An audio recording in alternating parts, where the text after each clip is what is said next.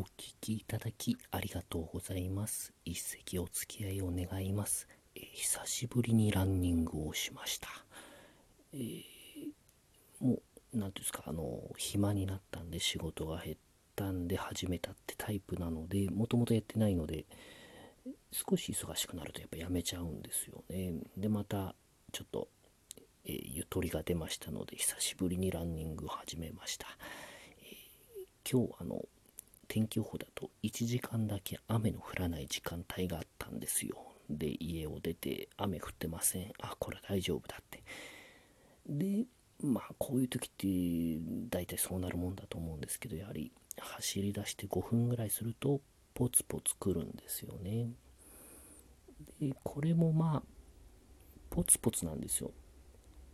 走れなくもないというようなでまあ久しぶりだったのもあって気持ちいい部分もありますしまあなんかすぐ帰るのも悔しいので雨天決行だっていうんでそのまま走り始めました、での公園があるんですけどそこに来るとこうザーッと雨足が強まってきましてうんこれはちょっとしょうがないなっていうんで木陰に避難しました、えー、ヒマラヤ杉あの一番大きな木なんですけど雨宿りは一番いいですね。ヒマラヤ杉があの高さもあるからその分厚みもあって葉も、え、広く伸びてるし。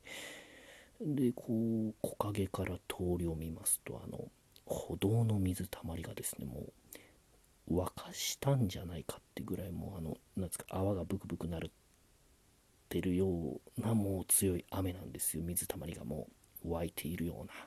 ああこれは大変だね。でも大体通り雨で弱まりますからね。で、ちょっと待ってたら、2、3分でまた弱くなったので、これ走れるなってんで、また走り始めました。で、するとまた強くなってきて、その度に、えー、違う木の下でですよ、えー、雨が降る、強く降る、弱まると一緒に、まあ、えー、木陰行く、走るみたいな感じ私もこう、波で、そういうペースでやってたんですけど、雨がですね、あの、弱まらなくなっちゃったんですよね。ずっと強いまんまで。で、これもさすがにまあ、えー、こう、えー、土砂降りをくぐり抜けながら走ってたんですけど、もうびしょびしょ、それなりに濡れてますが、これ風邪ひく、帰ろうっていうんで、帰り始めたんですよ。で、見たらあの、結構いるんですよね。傘をささずに何ですか雨を楽しんでるランナー。一定数いたと思います。あの子供の頃学生の頃もその雨の校庭で走り回るみたいなあのその雨好きな子供私もそんな時期あったと思うんですけどいやいいおじさんとかお兄さんが雨の中走ってるんですよね。すっごく気持ちよさそうに。もういっちゃってるもう何ていうんですかね。もうすごく出てる感じなもうロッキーのかかってそうな。はあすごいなと思って。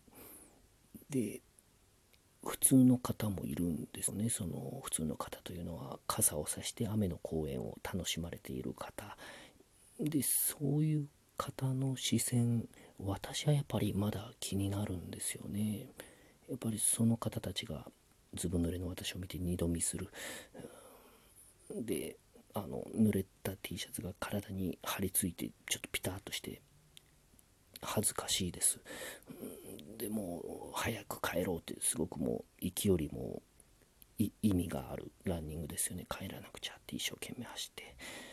でまあえー、駅の方に向かって走るんですよね。公園から駅の方に。で向こうから来る人がだんだんあの濡れてない人が来るようになってきたんですよね。あの何ですか傘さしてない人とか。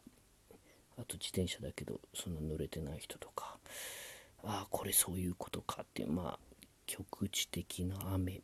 プラスもうなんですか？駅の最後の信号あの駅前の大きな通りがあるんですけどそこの信号に引っかかりまして信号待ちをします。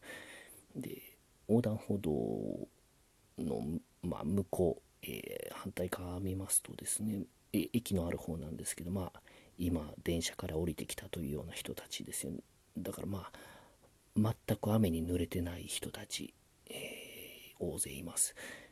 信号待ちしている人誰も傘さしてません。誰も傘さしてません。でも一人だけずぶ濡れの人がいます、えー、私です。あの都会の人は冷たいとかまあ他人に興味ないとか言いますけどやっぱり見られますね。その何と言いますかあのなんだあの人まあていうんですかね。多分あの視線刺さるんですよ。で私も下を向くんですけれども。で自分の T シャツが貼り付いてるんですよね。あのもうマスクして走ってるんで普段絶対外に着ないような T シャツ着てるんですよ。あの寝巻きに着るような派手な黄色い巻き木の T シャツ蛍光色の着たりなんかして、はあ、恥ずかしい。でその T シャツから乳首が透けてたんですよね。マスクしていても恥ずかしいですね。